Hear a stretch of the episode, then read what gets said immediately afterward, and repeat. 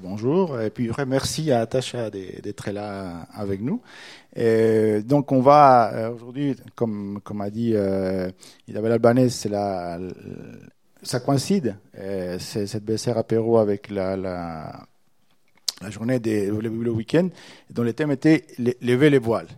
Et, je pense qu'il y, a un lien avec avec Tasha parce que avec euh, ta vie et, et bon déjà dans, ton livre, mais aussi ton, parcours, il y a eu cet aspect d'élever les voix, de, de, partir loin, depuis euh, les débuts, quand tu as fait, ces, je crois, au début en tant que journaliste, en tant que blog traiteuse, non, c'était cette, je sais pas si tu peux nous, parler, tu as un parcours assez riche. Je crois qu'il y a cette idée d'élever le voile, d'aller vers, l'ailleurs, qui a un peu guidé ton parcours, mais tu, peux peut-être parler mieux que moi. Et je la tutoie parce qu'on se connaît, c'est pas pas? Mal. Ben, bonjour à, tous et à toutes. Ça me fait ça me fait très plaisir d'être là parce que euh, j'étais euh, autrefois bénévole. Je faisais aussi euh, des, des audiobooks pendant pendant quelques années. J'aimais beaucoup ce travail sur la voix. J'ai malheureusement plus du tout le temps de le faire, donc voilà pourquoi j'ai arrêté. Et euh, euh, oui, cette idée de, de lever le voile, je trouve que c'est assez beau, aller vers euh, aller vers l'ailleurs. Donc moi, j'ai commencé euh, ma carrière comme journaliste. J'étais journaliste à l'hebdo, et puis par contre, j'ai fait des études de russe, de slavistique. Euh, je me suis euh, assez tôt spécialisée sur euh, sur l'ex-URSS comme zone en général. J'ai étudié en Russie et en fait, j'ai été appelée assez vite en fait à, à rejoindre ces zones-là. D'abord comme journaliste et puis quand j'ai eu 30 ans, je suis passée dans l'humanitaire. Je me suis engagée au CICR comme déléguée et donc j'ai fait la plupart de mes missions se sont faites en ex-URSS et pendant sept ans j'ai vécu euh, dans des pays euh, en crise ou euh, post post crise, plusieurs pays et beaucoup beaucoup l'Ukraine en fait. Tu as, tu as travaillé en effet au, CICR, tu as été aussi dans d'autres dans d'autres régions du monde, au Kyrgyzstan aussi en tant que pour visiter les prisons, les prisons en Géorgie aussi. On va on va y revenir parce que dans les livres il y a, y a une nouvelle dont on va dont on va parler et beaucoup. Et, et puis bien sûr, euh, autre cette, cette, euh, ces parcours euh, euh, engagés, et tu es aussi autrice, écrivaine, donc tu as déjà, et donc tu as, tu as, tu as gagné des concours, tu as, tu as écrit des, de la prose bien sûr, des nouvelles, du, du, du théâtre, et puis de la poésie aussi, bien qu'on en parle un peu moins, mais je sais que tu fais, tu écris de la poésie aussi. Et euh, parmi les livres, dont certains vous les verrez et là, mais on, va en, reparler, il y a bien sûr celui qui, qui a été édité chez Campiche, donc qui est, qui est présent là devant vous, qui s'appelle À l'amour et à la mort et, qui a été enregistré d'ailleurs pour nos auditeurs et nos, et auditrices à la bibliothèque sonore, enregistré par Tasha elle-même. Et, juste pour les, pour auditrices et auditeurs, le, numéro 71 986, comme ça vous le savez si vous le savez si vous l'avez pas encore écouté. Et, euh, ce livre donc s'appelle À l'amour, à la mort. Alors déjà, on va, commencer à, parler du titre. Pourquoi ces, ces termes? Pourquoi c'est c'est Eros et Thanatos en même temps, ensemble, et, quel est, le, quel est les, les, les, rapports avec ce qui se passe dans ces, dans ces recueils? Alors le, le, titre en soi, euh, c'est déjà un clin d'œil euh, poétique. Euh, effectivement, moi, j'écris aussi de la poésie. Elle n'est pas, elle est pas encore publiée, peut-être un jour, mais j'aime beaucoup le travail sur les sonorités. C'est aussi pour ça, sans doute, que j'aimais faire des faire des livres audio. C'est qu'on est vraiment dans la sonorité. Et puis, à l'amour, à la mort, c'est bien sûr l'expression à la vie, à la mort qui est tronquée, que, que, que j'ai un peu tordu pour aller chercher l'allitération. Et en fait, il y a une telle, il y a une telle symétrie entre à l'amour, à la mort je le voyais presque comme une sorte de, formule chamanique. Euh, on pourrait la répéter à l'infini, à l'amour, à la mort, à l'amour, à la mort, à l'amour, à la mort, jusqu'à ne complètement euh, s'embrouiller l'esprit. Et je trouve ça très beau, en fait. Euh, ces nouvelles, donc le recueil s'appelle À l'amour, à la mort. C'est pas du tout un recueil de nouvelles qui était comme ça quelque part dans mes tiroirs que j'ai mis ensemble et que j'ai convaincu un, éditeur. C'est-à-dire que c'est un projet, euh, c'est un projet d'écrire sur cette espèce d'interaction entre l'amour et la mort qui qui sont vraiment les, les extrêmes euh, de nos existences Et quand ces extrêmes-là se rencontrent, euh, c'est l'explosion, c'est euh, la tragédie, euh, c'est vraiment les ingrédients principaux du, du drame tel qu'il peut être vécu dans une vie. Et j'ai eu envie de décliner cette rencontre comme si c'était deux personnages, l'amour d'un côté, la mort de l'autre, qui, qui, qui dansent un tango avec, c'est un peu des, bien sûr des visions métaphoriques, mais en imaginant qu'ils dansent le tango, ils se battent un peu, il y en a un qui se fait un croche-patte à l'autre, l'autre se défend. Et et, finalement, ça donne une, une diversité de scénarios possibles. Et je me suis dit, c'est mon angle et je vais décliner. Et donc j'ai écrit cette histoire euh, qui décline euh, cette rencontre-là, dramatique. Donc ça va, c'est assez sombre, euh, ça je, faut le savoir. Euh, moi j'aime la littérature qui est, qui est sombre parce que je pense qu'on touche euh, aux questions essentielles. Mais euh, à partir du drame, qu'est-ce qu'il se passe? Quand la mort touche quelqu'un de très proche, qu'est-ce qu'on fait à partir de là? Et il y a plusieurs options. Euh, il y a l'option de se réinventer, ce qui peut donner euh, lieu à des récits très lumineux. Euh, mais la réinvention n'est pas toujours euh, une possibilité. Il y a aussi euh, euh, la chute absolue. Le, dans le livre, ça parle aussi du, du, cas du, du suicide, du, du, fait de ne jamais se remettre. Et je pense, il y a un proverbe. Il y a beaucoup. je trouve que dans la langue française, on a beaucoup de proverbes très détestables. Et le, le, proverbe que je déteste le plus dans la langue française, c'est ce qui ne te tue pas te rend plus fort. Je pense que c'est une absurdité. Ce qui ne te tue pas te traumatise, te blesse, et tu vas peut-être jamais t'en remettre. Et en fait, euh, pour moi, c'est ça, euh, écrire sur la vie. Euh, et ça, ça, implique d'écrire sur des, sur des choses dures parce que n'écrire que sur des choses belles et lumineuses, c'est faire de la littérature, à mon avis, qui est, qui est mensongère. Est-ce que les, les, les, poèmes d'Aragon, il n'y a pas d'amour heureux On peut l'appliquer à, à ce qui se passe dans ton, dans ton livre oui et non, je je sais pas. Je je, je crois que c'est pas vraiment une question autour du, du bonheur. C'est aussi euh, de redonner à l'amour sa juste place. L'amour c'est pas quelque chose qui est là tout le temps. Euh, c'est pas quelque chose qu'on qu'on si on le perd, on va pas le retrouver droit derrière. Euh, enfin, ça, je, je, je n'y crois pas. Je pense que ce sont les moments rares de la vie. Et, euh, et, quand on le perd, on, on, on réalise aussi le trésor qui s'en est allé. Et, euh, et, ça marque, ça marque une existence. Je sais pas si, si quelqu'un parmi vous a, a lu ce, ce, livre de, de Penelope Lively qui s'appelle Moon Tiger, qui est vraiment un de mes, livres préférés, qui a gagné le Booker Prize il y a 20, 30 ans, quelque chose comme ça. Et, j'aime beaucoup ce livre parce que c'est cette femme en fin de vie à l'hôpital et euh, qui, délire un peu euh, et personne dans ses proches ne comprend de quoi elle parle, sa fille ne comprend pas. Euh, et en fait, on se rend compte qu'elle est, que dans sa tête, elle est partie 50 ans plus, en avant et qu'elle se souvient d'un homme qui a traversé sa vie pendant quelques mois euh, et de l'enfant qu'elle a porté et qu'elle a perdu l'homme est mort, elle a fait une fausse couche, et, et cette femme a, a 80 ans, elle ne s'en est pas remise, alors qu'elle a eu après un autre mari, elle a eu une fille, euh, et, je trouve que c'est aussi ça, il y a des choses qui comptent plus que d'autres euh, dans l'existence, c'est un peu dur pour, euh, les, choses qui comptent moins, mais, je crois que les, les, les personnes sont pas remplaçables, les expériences ne sont pas remplaçables, et puis c'est aussi ça qui fait qu'on doit en prendre soin, parce que quand on parle de la mort, en fait on parle de la vie, être conscient de la mort et du risque de perte, eh bien, c'est se dire, mais tant qu'on tant qu'on a les gens, tant qu'on a les, choses belles et qu'on a la vie, euh, il faut il faut la vivre. Sinon, euh, sinon, euh, à quoi bon? Donc, c'est aussi un peu une volonté de, responsabiliser, de, de s'accrocher à, à, ce qui est beau.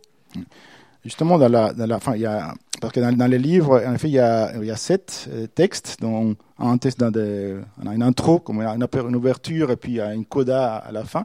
Mais dans la première, disons, nouvelle euh, un peu étendue qui s'appelle L'heure morte, et il y a un peu ça, justement, cette idée de, déjà de, de qu'est-ce qui est vraiment euh, une relation. Donc là, typiquement, il y a, pour en parler, l'amour n'est pas vraiment là où, où, où, il pense se trouver. Et puis il y a aussi la notion de la perte aussi, de ce qu'on laisse euh, partir un peu. Vous nous parler un petit peu de, de cette nouvelle qui est, qui est très forte, qui est Euh, oui, euh, donc dans, ce, dans, dans, cette première histoire qui est la plus longue du livre, euh, euh L'heure morte, euh, on a en fait un trio de personnages. on a, il, y a, il y a deux femmes, deux jeunes femmes qui, qui vivent ensemble en colocation à Genève, une Suissesse et une Kirghize. donc il y a un rencontre, une rencontre interculturelle, il y a des, il y a des malentendus, il y a, il y a un certain, un certain fossé entre ces deux femmes. Et en fait, euh, au fil, c'est une nouvelle où les personnages et les relations se développent euh, beaucoup. Et au fil du récit, ces deux femmes euh, nouent une amitié très très forte, une amitié euh, passionnelle. et apparaît dans l'histoire un homme qui devient l'amant de l'héroïne, de la Suissesse. Euh, donc, a priori, bon, bah, l'amour est, là entre, entre l'héroïne et, l'homme. En fait, euh, l'amour n'est pas là, euh, selon moi. Euh, l'homme est en fait un, est un obstacle. L'homme va séparer ces deux femmes. Et c'est une histoire très dramatique. qui, qui s'inspire aussi d'une personne, d'une amie proche que j'ai perdue. Et c'est c'est de, peut-être de, pousser euh, les lecteurs à, réfléchir, mais où est vraiment l'amour euh, Qui est-ce qui compte là? Et, cette héroïne fait les mauvais choix. Cette héroïne privilégie l'homme, euh, privilégie cet homme qui, n'est qu'un homme ordinaire, qui n'est qu'un homme de passage et qui ne, qui ne laissera aucune trace. Cet homme n'est rien en réalité. Mais il est là à ce moment-là. il y a une relation amoureuse, il y a une relation sexuelle qui prend le devant de la scène, qui usurpe en fait, le, rôle principal. Et l'amitié euh, passe au deuxième plan. Euh, à tout jamais, l'amitié sera perdue. Et c'est euh, le, drame est là. C'est une histoire vraiment vraiment très triste, mais qui qui, à mon avis, euh, euh, touche aussi après aux questions de la culpabilité. Euh, Qu'ai-je fait de faux Qu'aurait-il fallu faire Et ne pas se laisser aveugler par ces, présupposés que, l'amour est, entre un homme et, une femme dans une relation amoureuse et sexuelle. Ben, peut-être pas. Peut-être que l'amour, il est ailleurs. Est-ce qu'il y a un lien entre cette histoire, les personnages, et un poème que j'ai trouvé en anglais dans, votre, dans, ton site, qui s'appelle When the Cosmos Fails, qui me semble qui est un peu la, jeunesse du personnage d'Ayul. C'est bien vu. Euh, oui, c'est très très bien vu. When, When the Cosmos Fails, c'est un poème que j'ai écrit en, anglais euh, pour, euh, pour le suicide d'une de mes meilleures amies. Et donc cette, cette nouvelle est inspirée par elle. Donc euh, oui, bien sûr dans, dans, dans, ces poèmes, là, je, je, je, vais faire une petite transition vers, vers autre chose. Il y a euh, cité les, mots qui, qui n'apparaissent pas dans ton recueil de Mariupol. Où, euh, tu as été parce que tu, tu as été, euh, entre autres, euh, la, représentante de, de CICR euh, à Mariupol. Et, et, donc là, même si ça apparaît pas beaucoup dans ton livre, donc dans, dans, dans le poème, il y a les mots, et, et dans ton livre, il y en a pas, sauf que, sauf un petit moment dans la dans la dans la dans l'intro dans l'intro du, livre où on parle, on dit un petit mot sur un bombardement en Ukraine, mais l'Ukraine n'apparaît pas dans le livre en apparence. Parce qu'en fait, euh, là, je été parce qu'on on a parlé du titre, mais on va parler maintenant de la, couverture, de, du quatrième de couverture du, livre, parce qu'il faut regarder la, la, couverture à la quatrième. Et qu'est-ce que représente cette photo? Alors, peut-être pour nos auditeurs malvoyants de la décrire un peu, mais un peu ce qu'il y a derrière, ou qu'est-ce qui représente cette image qui a été choisie pour la, pour la couverture? Oui, euh, l'Ukraine, c'est un peu le, le fantôme euh, de ce livre. Euh, donc, ce livre, je l'ai écrit en 2020 et 2021, euh, avant la nouvelle guerre, avant l'invasion russe. mais, comme je, je l'ai mentionné avant, je crois, j'ai passé, j'ai passé beaucoup de temps dans le Donbass, dans la guerre du Donbass. J'ai passé deux ans et demi au total entre Donetsk, du côté séparatiste pro-russe, et Mariupol, du côté du côté ukrainien. Et c'est c'est pour moi la plus grande mission humanitaire c'est celle qui m'a le plus marqué. Euh, et je connais bien cette zone. Je m'y sens à l'aise parce que j'ai étudié le russe et que je peux, je peux parler la langue, que je connais. J'ai aussi un certain bagage culturel euh, qui va avec. Et puis bon, c'était ma première expérience de la guerre, euh, de la guerre de la vraie, de la vraie grande guerre, hein, avec des bombardements, euh, avec des morts, avec, euh, enfin, avec l'horreur que, que ça comporte. Et puis, euh, je voulais pas, euh, ce livre-là ne, ne, parle pas de l'Ukraine en général, mais l'Ukraine m'accompagne.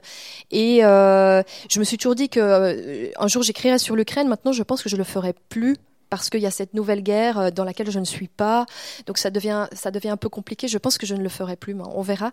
Euh, mais j'avais, euh, j'avais envie de lui donner, de donner à ce livre une identité ukrainienne.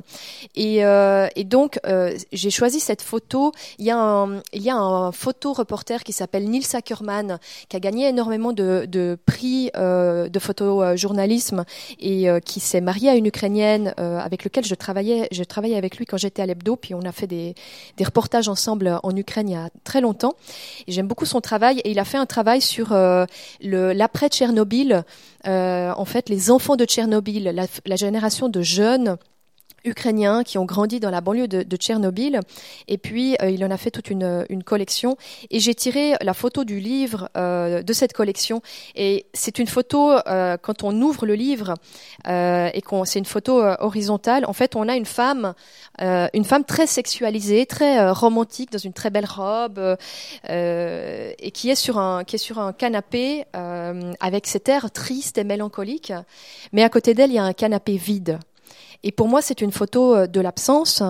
Euh, et c'est en ça que cette photo, quand je l'ai vue, je me suis dit, mais c'est naturellement cette photo-là que j'aimerais pour euh, illustrer ces thèmes d'amour et de mort, cette absence. Et puis il y a peut-être une anecdote supplémentaire qui est, qui est, très très étrange. Cette femme existe, donc elle s'appelle Yulia. Cette photo date d'il y a 6-7 ans, quelque chose comme ça. Et euh, cette jeune femme euh, euh, avait un mari, ils ont eu un, un enfant, donc ils ont une petite fille. Et il y a environ trois mois, le photographe qui est toujours en contact avec elle m'a dit qu'en fait son mari était médecin et il s'est engagé dans l'armée, comme beaucoup de gens, et il a été tué. Et de toutes les places, il a été tué à Mariupol. Et je me suis dit, ça m'a fait, ça m'a vraiment, euh, enfin, ça m'a rempli d'effroi de me dire, j'ai choisi cette femme, elle a rien demandé, hein, je l'ai choisie pour la mettre sur un livre où elle est, où elle illustre l'absence à une époque où, où elle était au début de son mariage en fait. Et, euh, et maintenant, effectivement, son mari a été euh, fauché par la guerre. Euh, à Mariupol, cette ville qui m'a aussi énormément occupée et tout. Et c'est comme si la fiction, euh, euh, comme si la vie s'inspirait de la fiction, et c'est très perturbant comme sentiment. En fait, c'est c'est un qui, représente tous ces, gens qui, qui vont perdre, pas, pas, qui ont perdu, mais qui vont et qui ont perdu des, personnes dans la guerre.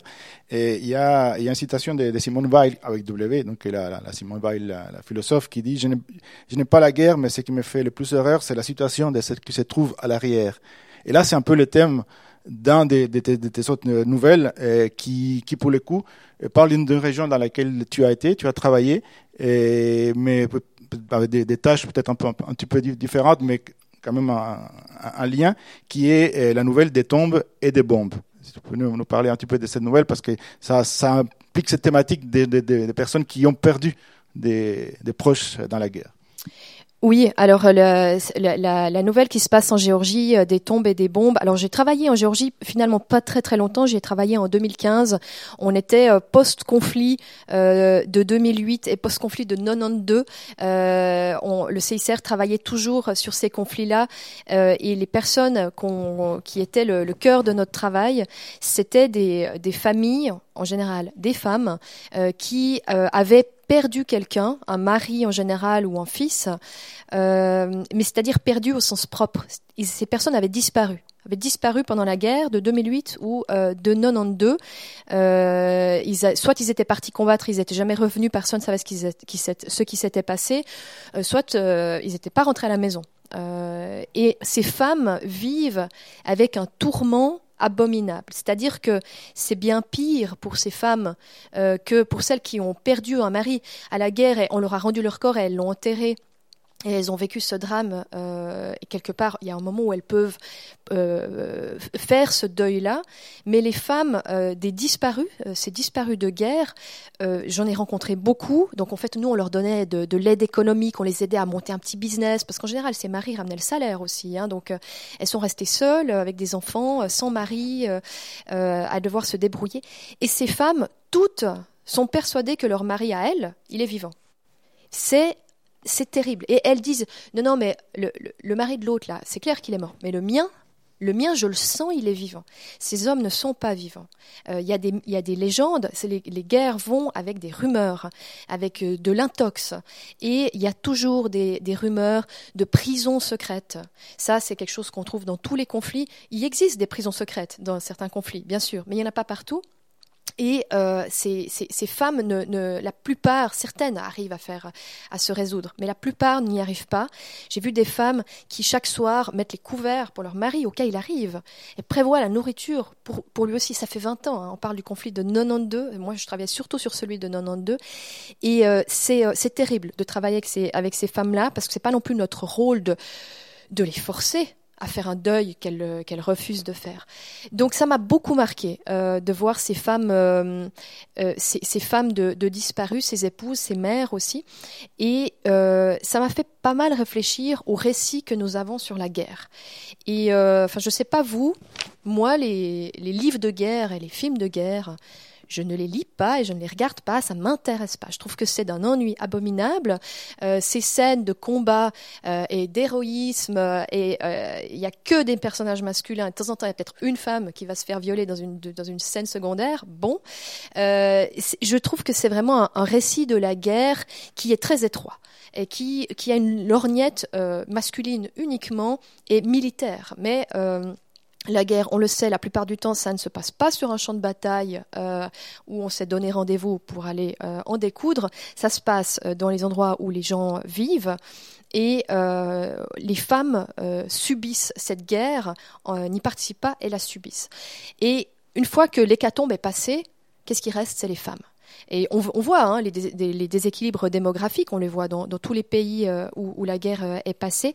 Et, euh, voilà, j'ai vraiment eu envie d'écrire un récit de guerre en Géorgie, les tombes et les bombes, où il n'y a pratiquement pas de personnages masculins parce que les, hommes sont morts ou sont disparus.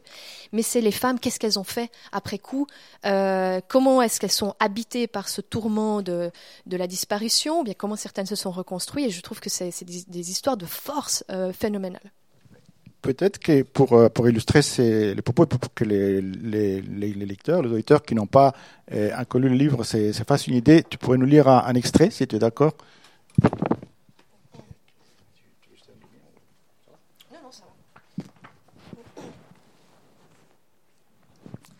Donc euh, l'héroïne s'appelle euh, Anastasia. On est, euh, déjà avancé un peu dans ce récit. Et Anastasia est une géorgienne qui a décidé d'émigrer en Suisse. Et là, elle est revenue en vacances pour deux semaines à la maison, comme chaque année.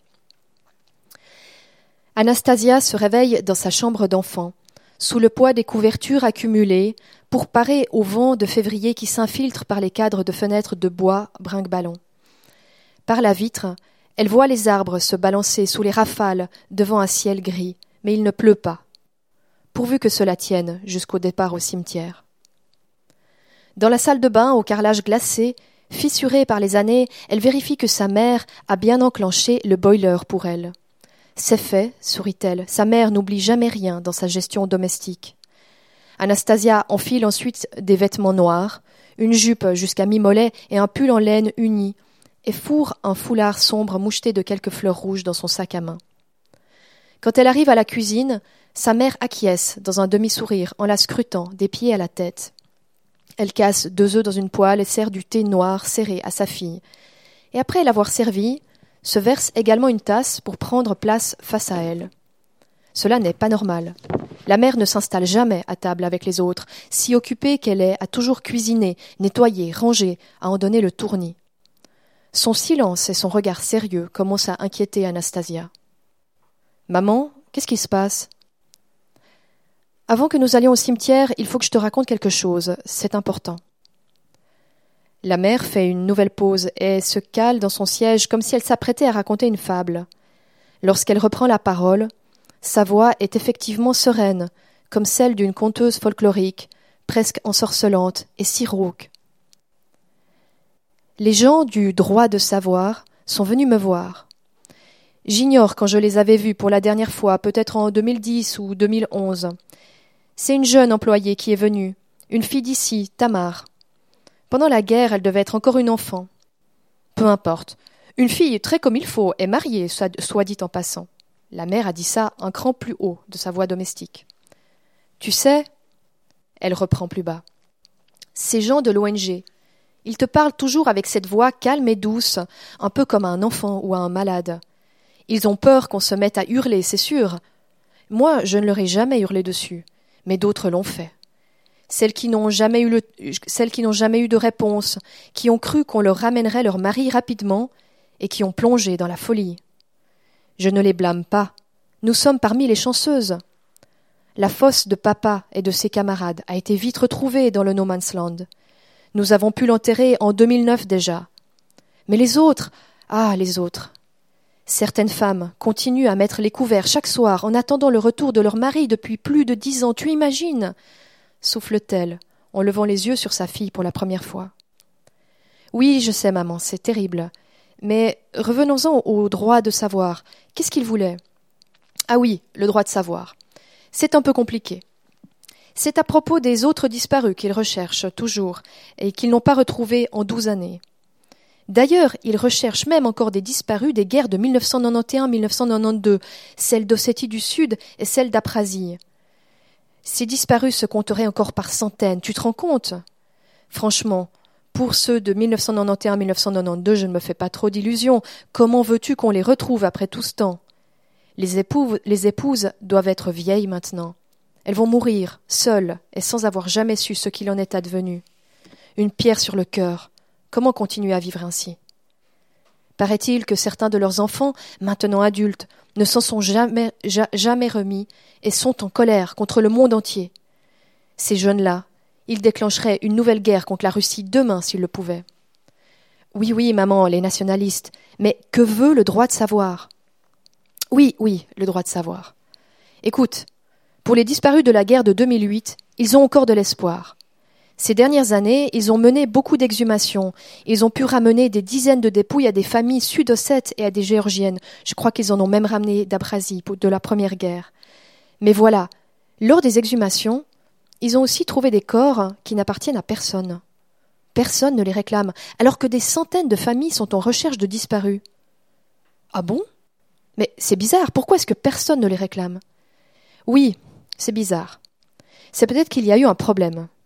Un problème? Mais quel genre de problème? Et en quoi ça nous concerne? Eh bien, le droit de savoir se demande si, à l'époque, juste après la guerre, certains corps n'auraient pas été donnés à des familles qui n'étaient pas la leur. Anastasia se fige soudain, les yeux grands ouverts. Elle a compris. Ils pensent que ce n'est pas papa dans la tombe? Oui. Enfin, ils ne savent pas mais c'est une possibilité. Si c'est le cas, cela signifierait que la dépouille de papa se trouve ailleurs, et qu'on pourrait le retrouver parmi les exhumés inconnus. Cela signifie aussi que la famille de celui qui est dans notre tombe ne pourra jamais le récupérer si on ne le leur rend pas, et finira ses jours sans, sans jamais avoir de réponse, ni de sépulture pour lui. Anastasia ne respire presque plus. Du bruit assourdit sa tête dans un chaos douloureux, comme quand tout le monde parle en même temps à lui faire exploser le cerveau. Elle imagine des ouvriers déblayer sans égard les fleurs de la tombe, l'ouvrir au marteau-piqueur pour en faire sauter la dalle de béton. Euh, y a-t-il une dalle de bâton au sommet d'une tombe? Elle n'en sait rien. Elle voit le cercueil vermoulu sorti, sorti de terre et secoué en tous sens pour être monté à l'arrière d'un corbillard portant l'insigne du droit de savoir. Est-ce que l'ONG a ses propres corbillards? Anastasia imagine l'odeur, le beau costume trois pièces tout neuf qu'on avait enfilé à son père, abritant maintenant un squelette décharné. Elle entend le cliquetis des pièces de monnaie qu'on avait glissées dans ses poches pour couvrir ses dépenses au ciel. Ses yeux fixent le vague par la fenêtre, emplis de larmes qui ne débordent pas. Sa mère lui accorde ce répit de silence en la regardant tendrement. Finalement, elle pose sa main sur celle de sa fille, la faisant sursauter. Et tu as dit oui Ils veulent l'exhumer, n'est-ce pas? Et tu as accepté? Oui, Nastienka, j'ai accepté. Ils m'ont longuement expliqué comment cela se passerait. Ils ont l'habitude, en quelque sorte, ils l'ont déjà fait ailleurs. Tout ira bien. Tu sais, à l'époque, les gens du droit de savoir sont les seuls qui nous ont aidés. Même si ce ne sont pas eux qui nous ont rapporté papa, mais la police, ils ont continué à s'occuper de nous comme, comme des autres pendant des années. Ils organisaient des rencontres pour nous, les épouses, puisque certaines refusaient de dire qu'elles étaient veuves avant d'en avoir la certitude. On se voyait chaque semaine, on a pu se connaître et s'unir, envoyer des pétitions, on a poussé les politiciens à se préoccuper de notre sort. Le droit de savoir organiser des rencontres avec des petits gâteaux et du thé. Il y avait toujours une de leurs employées avec nous, l'Anetta. On se doutait bien que c'était une psychologue, mais elle ne le disait pas, tu penses bien. Elle ne faisait que nous faire parler, elle nous aidait à pleurer parfois. Ensuite, quand nous avons enterré papa et que j'ai lentement avancé dans mon deuil, ils m'ont intégré à des cours de business, comme ils disent. Ils nous ont appris comment faire un business plan, comment séparer l'argent du travail de l'argent de la maison, ce qu'il faut mettre de côté pour investir, ce qu'il faut faire en maintenance pour éviter que ça se casse plus tard, etc. Tu sais, je n'avais jamais travaillé avant que papa meure. C'est lui qui ramenait, qui ramenait l'argent à la maison en bossant sur les chantiers à la belle saison et en faisant camionneur en hiver. Non seulement il est mort, euh, pardon, non seulement il est mort alors que toute la vie était devant nous, mais j'ai dû faire, face seul pour assurer la survie, à toi et à moi. Pour la première fois, la voix de la mère vacille. C'est vrai, ces années avaient dû être terribles pour elle. Nastia était adolescente, elle n'avait pas, elle n'avait pensé qu'à son père fauché encore jeune. Elle s'était apitoyée sur l'orpheline qu'elle était devenue. Avait-elle songé à la détresse de sa mère? L'avait-elle concrètement soutenue? Quand elle avait commencé à travailler comme serveuse quelques mois plus tard, avait-elle partagé son salaire avec sa mère? Elle ne s'en souvenait pas. Sans doute que non. En 2011, elle était partie étudier à la faculté d'économie à Tbilissi, où, euh, elle vivait en résidence étudiante, puis une bourse lui avait permis d'effectuer la dernière année à Genève. En quittant la Géorgie, elle avait su qu'elle ne reviendrait pas. Plutôt devenir caissière en Suisse que revenir au pays pour s'enliser dans un poste de fonctionnaire au ministère. Cette fois, c'est Anastasia qui saisit les mains de sa mère. Ça a été des années difficiles, tu as été exemplaire, tu as ouvert le magasin, tu l'as agrandi, et c'est devenu le cœur du quartier. Les gens de Gori te connaissent et te respectent, tu peux être fière de toi, maman. La mère regarde la fille avec des yeux mouillés de reconnaissance. Ni l'une ni l'autre n'a l'habitude de ces effusions murmurées, toutes ouatées de retenue. Quand est-ce que revient le droit de savoir? Demain matin. Ils vont te faire une prise de sang et reprendre un échantillon de ta salive car il faut maintenant répéter tous les tests ADN. D'accord. Mais maman, qu'est-ce qu'on fera s'il s'avère que ce n'est pas le corps de papa? Eh bien, on le rendra au sien. C'est une histoire très forte qui continue. C'est cette nouvelle a, a bon, cette, cette, thématique centrale des, des, des, des, disparus, des corps, mais il y a beaucoup de, des thèmes, beaucoup de sujets comme il y a la question de la, de la femme, de l'émancipation féminine à plusieurs niveaux, parce qu'il y a ces, ces femmes qui sont qui, qui, doivent commencer à apprendre à travailler, à gagner la vie, mais l'histoire des jeunes aussi, des jeunes générations. Un personnage aussi très fort qui est la, la meilleure amie des, de la de la fille donc de, de, de Nastia qui, qui s'appelle euh, Nino et qui est un personnage très fort parce qu'il a vécu une histoire qui, fait partie aussi des, des, conséquences de la guerre. Si tu peux nous parler, parce que ça, ça montre aussi d'autres, d'autres conséquences des, où peut amener ces, ces conflits. Oui, je propose que ce soit la dernière histoire dure. Après, on change de sujet. Mais euh, effectivement, la guerre, c'est c'est aussi euh, ça implique aussi un chaos social, ça implique énormément de choses. Il y a un proverbe russe que j'aime énormément et je l'ai entendu cent fois euh, en travaillant dans le Donbass. Euh, qui euh, qui veut dire ce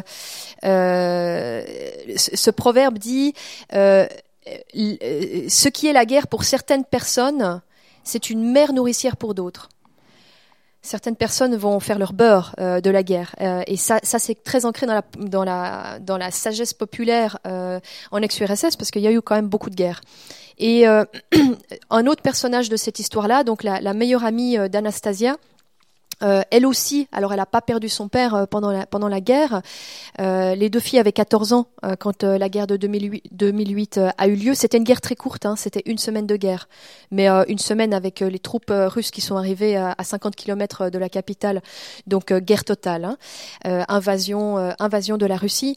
Et en fait, quand, quand bah, les troupes russes envahissent le pays, que fait la police Elle a d'autres chats à fouetter. Les criminels les criminels s'en donnent à cœur joie. Il n'y a plus de contrôle social. Et donc, la meilleure amie d'Anastasia est cette femme extraordinairement belle euh, et euh, extraordinaire, extraordinairement intelligente, qui a un futur devant elle à 14 ans, en 2008, euh, un futur incroyable. Elle veut être médecin. Elle fait, elle est la meilleure de l'école, elle est, elle est, elle est, tout s'offre à elle. Et euh, pendant cette semaine de guerre où il n'y a plus de police, il n'y a plus de contrôle, elle se fait kidnapper. Euh, par un, autre gosse du village. Il y a encore la tradition du kidnapping des fiancés hein, dans, dans, pas mal de pays d'ex-URSS, euh, surtout dans les campagnes. Et tous, les, tous les garçons sont amoureux d'elle, évidemment. mais un garçon passe à l'acte. Il a 12 ans, elle en a 14. Elle ne, l'a même jamais remarqué, c'est un enfant. mais il a des grands frères et euh, alors que la guerre fait rage, euh, le, le, garçon et ses grands frères la kidnappent, la ramènent à la maison familiale avec cette tradition où elle doit dire oui. Elle doit accepter de se faire marier et elle est mise sous pression dans cette maison, euh, dans la maison familiale, avec la mère du garçon, la tante du garçon, la sœur du garçon, ces femmes qui répètent ce patriarcat avec hargne, qui elles-mêmes l'ont subi et qui le répètent. Euh, et donc elle, est contrainte à se marier. Euh, et donc voilà, pour elle, il n'y a pas eu de mort dans, cette guerre, mais elle, c'est son avenir qui a été fauché. Et au moment où l'histoire se passe, eh ben, elle est mère de deux enfants de cet homme qui l'a kidnappée. Et en fait, euh, elle, juste pour vous donner une petite touche euh, positive, euh, cet homme est un, est un minable. c'est elle qui mène, qui mène le foyer. Et au moment où elle se retrouve, ses deux amis, elle annonce à son ami J'ai mis tellement d'argent de côté en travaillant et j'ai caché cet argent à mon mari. Maintenant, je retourne à l'Uni. Je vais faire mes études de médecine. Elle a 28 ans. Maintenant, je vais faire ma médecine. Et il verra, je serai médecin. D'ailleurs, il y, a, aussi une, c'est, un peu cette revanche des, femmes euh, euh, contre le destin qui est même personnifiée parce qu'il y a une phrase dans ton livre qui dit que qu'on peut donner un coup de couille au destin et donc euh, c'est destin masculin qui va être qui va être mis à, à, bas par les femmes. Donc c'est un peu, c'est un peu cette idée euh, des, des, des, femmes positives. Il y, a, il y, a, beaucoup de choses dans, dans, cette nouvelle. C'est vrai qu'elle est forte, elle est forte, comme, comme toutes, à, à différents niveaux. Et, et, euh, il y a, il y a, il y a énormément d'éléments, notamment il y a un, élément qui, euh, qui est intéressant parce qu'on voit aussi ces, ces, ces républiques dans, lesquelles, comme, comme tu dis, il y a encore cet, cet aspect patriarcal ancien, mais il y a aussi cet aspect du rapport à, la Russie et à l'Occident. Parce que bon, il y a une phrase dans ton livre qui, euh, quand on parle des nationalistes, justement, la, qui dit la, la, haine, de la Russie euh, cimente la nation. Est-ce que c'est quelque chose qui, existe? Et comment est-ce qu'ils voient la, Russie et l'Occident en même temps, ces, gens que, que tu as connus, que tu as côtoyés? Alors c'est sûr que c'est dans, dans, dans, toutes les, les ex-républiques soviétiques, c'est une question permanente euh, parce que les ces, ces pays euh, ces pays qui étaient vraiment euh, bah, secondaires dans, dans, dans l'empire de, de, de l'URSS, euh, enfin la Russie était le cœur, Moscou était le cœur, euh, et donc tous les pays du Caucase, ensuite l'Ukraine, la Biélorussie et les pays d'Asie centrale, hein, Kyrgyzstan, Ouzbékistan, etc. c'était la périphérie et, le, et le russe était était la, la, la langue euh, de l'État, mais dans ces pays-là, il y a toujours eu, et ça c'était aussi un, un, défi pour l'Union soviétique euh, à l'époque, euh, comment gérer les identités nationales, en leur laissant un peu de place pour, parce qu'il y, y, a quand même un, il y a, y a, quand même, elles sont là, on peut pas totalement nier leur existence, mais empêcher qu'elles qu'elles mènent à un nationalisme politique, donc laisser un nationalisme folklorique quelque part. Bien sûr qu'au moment où l'ex-URSS, enfin l'Union soviétique a chuté, euh, et que ces républiques ont pris leur indépendance, la question s'est posée qui sommes-nous en fait? Euh, Et pour la plupart, ces républiques ont gardé Moscou comme centre de référence culturelle. Il faut imaginer quand même que l'Union soviétique mais même avant déjà, euh, euh, quand c'était encore euh, l'Empire russe.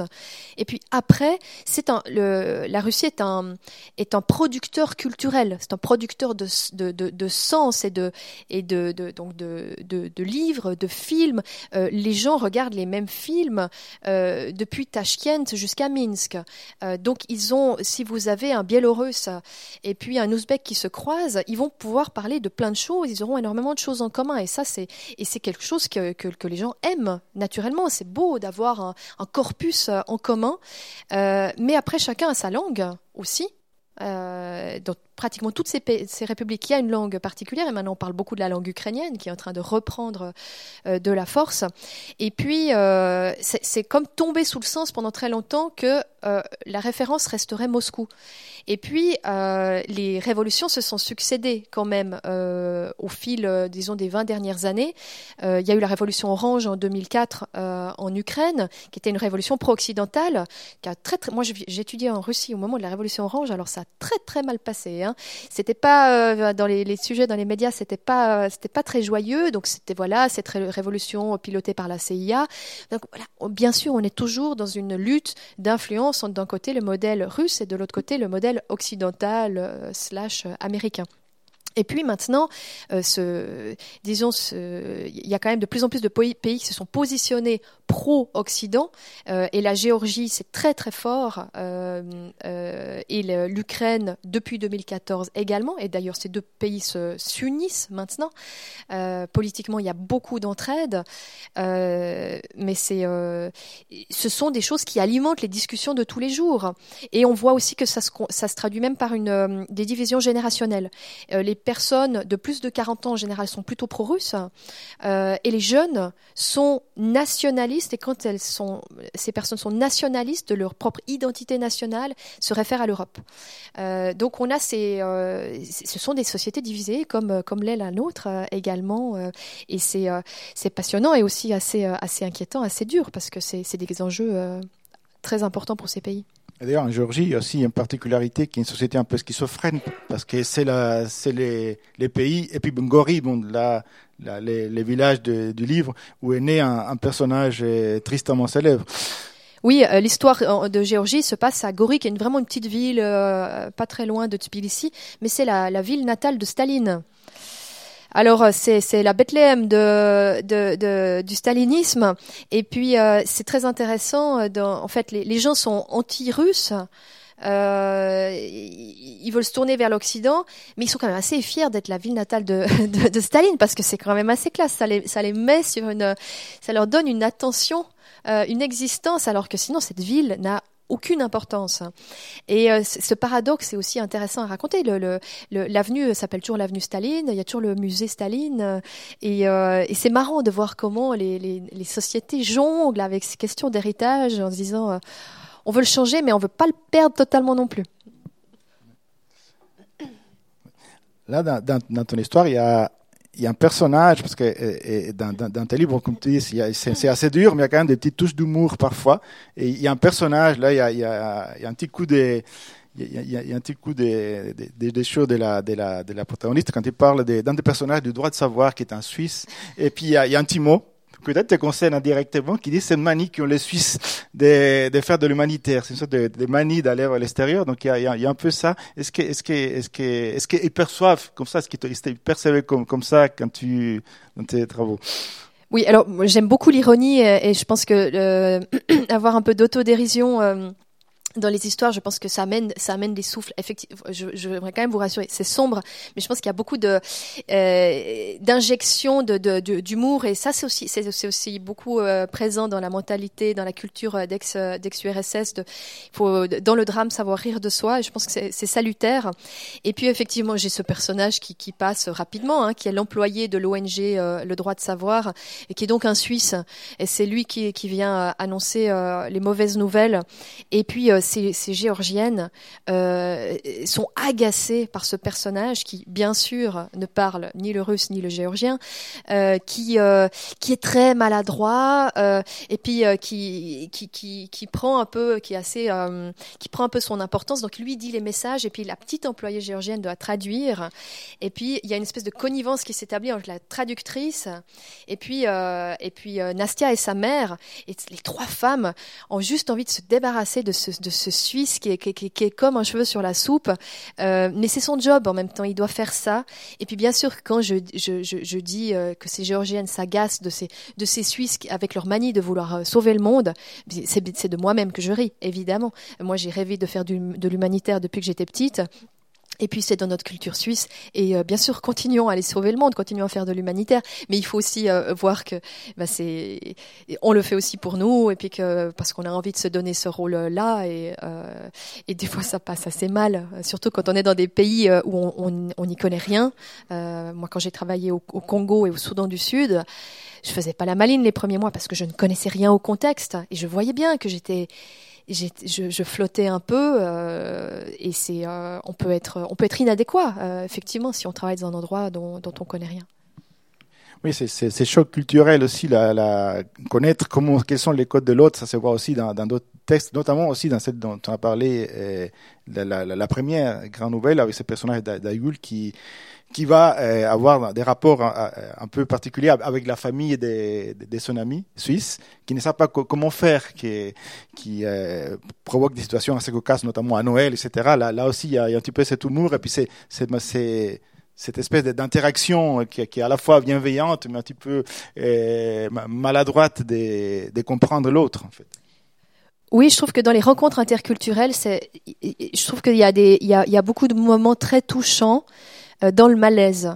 Euh, je pense que le malaise indique que les gens ont envie de bien faire, mais qui savent qu'ils sont pas tout à fait outillés pour euh, pour euh, pour nouer un contact avec une personne euh, qui vient d'une culture totalement différente.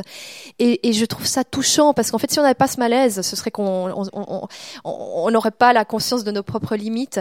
Et, euh, et, j'aime bien raconter ces, ces situations là parce que finalement le malaise de l'un alimente celui de l'autre puis tout le monde s'excuse et puis non parce que je voulais pas dire ça mais et, je, trouve que c'est des situations cocasses mais mais très touchantes. Et effectivement dans la première nouvelle où il y a cette cette Suissesse et sa colocataire kirghize, euh, bah, kirghize musulmane, euh, et donc euh, quand vient Noël, euh, la Suissesse dit bah viens dans ma famille, on va, tu vas pas rester toute seule là, tout le monde, c'est les vacances, etc. Donc elle l'emmène dans sa famille, mais les parents de la Suissesse sont terrifiés. Mon Dieu, mais on va avoir une musulmane euh, pour le souper de Noël, mais qu'est-ce qu'on va faire? Puis ils, ils, passent leur temps à téléphoner à leur fille. Euh, qu'est-ce qu'on peut lui servir? Est-ce qu'on peut lui servir du bœuf? Oui, oui, le bœuf c'est bon. Est-ce qu'on peut lui servir du saumon? Oui, oui, le saumon c'est bon. Puis, mais qu'est-ce qu'elle qu'elle va boire? On va pas lui donner du coca à Noël. Ah non, mais en fait, elle boit quand même de l'alcool. Mais quoi, elle est pas musulmane? Oui, elle est musulmane, mais vu qu'elle est soviétique, en fait, elle, elle, mange, elle mange halal, mais euh, en fait, elle boit quand même. Et puis les parents sont là, ah mais mon Dieu. Et donc je trouve que c'est tellement joli parce que, euh, enfin, c'est des situations fictives, hein, mais moi je, les vois parce que ça, c'est euh, et puis et puis et puis après ben voilà pour pour la pour pour la Kirghize aussi d'être là à Noël et puis euh, tant quoi elle, reçoit des cadeaux puis c'est un peu ah je reçois des cadeaux et euh, c'est tout tout est tout est très à fleur de peau et là je trouve qu'on a des rencontres humaines qui sont qui sont magiques. Pour, pour revenir petit peu mais, après on ressortira on, reviendra à tes textes mais on va ressortir. Toi pendant ton, travail euh, tu as, parlé de la langue aussi de, de, de, de russe etc bon il, faut dire aussi que dans tes livres il y a, plusieurs langues qui se mêlent. Il y a cet aspect de, de plaisir des, langues et de de l'échange de langues. Il y a plusieurs langues qui, se mêlent notamment ces personnages. Et c'est aussi bon peut-être tu es linguiste, mais aussi par rapport à, ce, à ces métiers de, de l'international qui fait que qu'on qu peut discuter en plusieurs langues. Non, non, c'est l'eau. Euh, oui, je, alors effectivement, hein, je, je, travaille depuis des années dans un, dans un, un univers international où euh, le, le, le, polylinguisme, c'est la norme. Euh, et puis, euh, où finalement tout le monde parle assez mal toutes les langues, tout le monde parle un, un, un anglais euh, de espéranto. Euh, et, et, en fait, selon les endroits où on travaille, il y, a des, y, a, y a des mélanges. Quand je travaillais au, Soudan du Sud, où ils parlent l'arabe de, de Juba, voilà, tout le monde se met, on parle en anglais, mais on, on ponctue ça d'un mafi mouchkala, il n'y a pas de problème. On apprend quelques phrases en arabe et puis on les injecte, et puis c'est un peu des, c'est de la culture d'expat, euh, mais que moi je, trouve belle parce que c'est un, jeu sur la langue. Tout le monde a envie de connaître quelques langues, euh, quelques mots dans telle ou telle autre langue. Et puis des fois c'est aussi un mot de code. Euh, là les deux, euh, la Suissesse et la Kirghize. Donc la Suissesse parle le russe, euh, donc elles se, elles se parlent parfois en anglais, parfois en russe. Mais quand elles sont dans le bus, euh, elles mélangent complètement. Puis les gens à côté sont dans le bus sont là, mais qu'est-ce que c'est que ces deux nanas qui, qui, qui, font un bout en anglais, un bout en russe, et puis qui, qui, qui se gargarisent aussi un petit peu de cette, euh, parce que c'est excluant. C'est une langue, c'est un, c'est une langue en code euh, qui célèbre aussi quelque part le lien d'amitié, d'exclusivité. Et nous, nous sommes copines et on se comprend. Et vous autres, vous, vous comprenez rien. Euh, et je trouve que, bon, voilà, c'est des, choses que j'ai pratiquées euh, moi-même euh, très certainement. Mais j'aime, les ponts entre les langues. Et je pense que certaines choses se disent mieux dans certaines langues, et notamment les proverbes. Euh, extraire des proverbes, euh, essayer de les traduire, parce que les proverbes nous amènent des, idées euh, sur la vie, une certaine sagesse populaire, qui peut être très belle, qui peut être très nulle parfois aussi. Mais oui, j'aime bien passer de l'un à l'autre, donc il y a pas mal d'interventions dans d'autres langues qui sont traduites, je vous le promets. Et, je trouve que ça, montre aussi une certaine agilité de l'esprit, ces, cerveaux qui rebondissent et qui clac, clac, clac, qui qui passent d'une langue à l'autre selon ce qu'on veut dire ce qu'on veut, l'émotion qu'on veut exprimer aussi. Pour revenir un, petit, un petit peu par l'histoire des langues, mais par rapport aux, gens, quand tu étais justement en, Ukraine, parce que la, la question des langues est très importante, tu devais dialoguer avec, j'imagine, avec des, des, militaires ou des gens des deux côtés. Mais là, tu parlais en, quoi? Tu parlais en russe? Oui, alors le Donbass est, est totalement russophone, euh, donc même les gens, enfin, quand vous, si vous lisez des articles qui vous disent les russophones veulent rejoindre la Russie, c'est faux, c'est faux tout le Donbass est russophone. Et parmi eux, il y a des gens qui veulent rejoindre la Russie et, et d'autres gens qui veulent, qui veulent euh, être du côté de l'Occident. La, la, langue n'est pas une opinion politique. La langue euh, nous est donnée par notre famille et notre, et notre environnement, mais ça ne, ça ne prédestine pas à des choix politiques. Donc dans le Donbass, euh, avant, avant la nouvelle invasion, absolument tout le monde parlait russe et il n'y avait aucun problème. Moi, j'ai parlé russe avec euh, les séparatistes et avec les armées euh, euh, ukrainiennes. C'était sans problème. Aujourd'hui, avec la nouvelle invasion, il y a une telle redéfinition de la culture nationale ukrainienne qui, qui, se redéfinit en opposition à la Russie pour casser le lien historique et se dire maintenant nos chemins sont séparés. Et euh, vous allez là et vous allez à droite et nous on va à gauche. Et euh, chacun chacun sa route. Et pour euh, pour revaloriser leur culture nationale ils font le choix de renoncer à la langue russe. J'ai des copines ukrainiennes qui sont qui viennent du Donbass qui sont donc russophones qui ont appris l'ukrainien. Elles le parlent très bien mais elles l'ont elles l'ont appris à l'école qui ont cessé de parler à leurs enfants en russe. Qui depuis un an ont changé la langue qu'elles utilisent avec leurs enfants, qui dorénavant parlent à leurs enfants en ukrainien qui n'est pas leur langue maternelle. Ce sont des choix euh, idéologiques euh, très forts, ce sont des choix politiques. J'ai beaucoup de respect pour ça parce que ça demande un effort euh, incroyable de se, de se, dire je vais, je vais passer une langue qui m'est un peu étrangère avec mon enfant, mais je veux assurer que mon enfant sera ukrainien et qu'il il portera cette culture ukrainienne.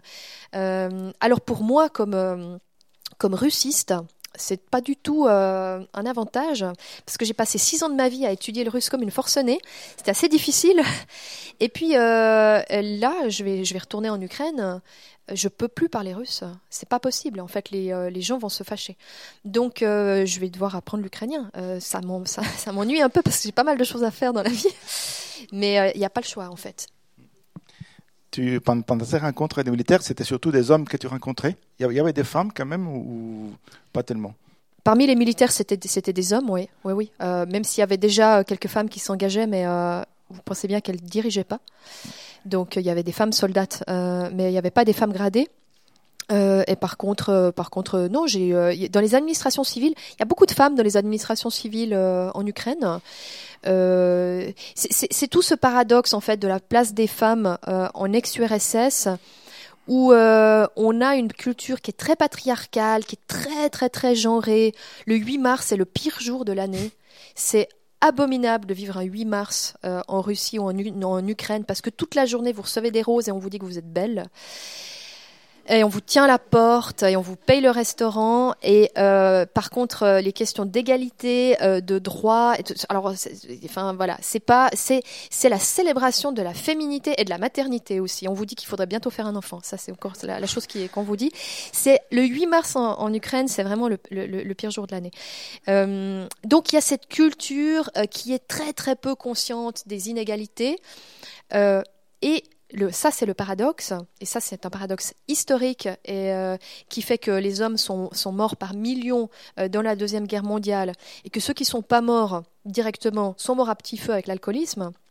Euh, ces, développements historiques-là font que les femmes travaillent partout les femmes travaillent beaucoup euh, dans ces pays-là, en Ukraine, en Russie, euh, et euh, c'est des sociétés qui. il y a des femmes qui sont qui sont chauffeuses de, de trolleys, quoi.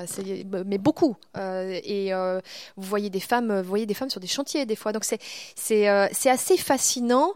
mais une fois qu'elles sortent du chantier, c'est clac clac clac. toute la, la, métamorphose dans, une femme très très sexualisée. Et puis le soir, on va lui payer le resto, puis peut-être porter même son sac à main.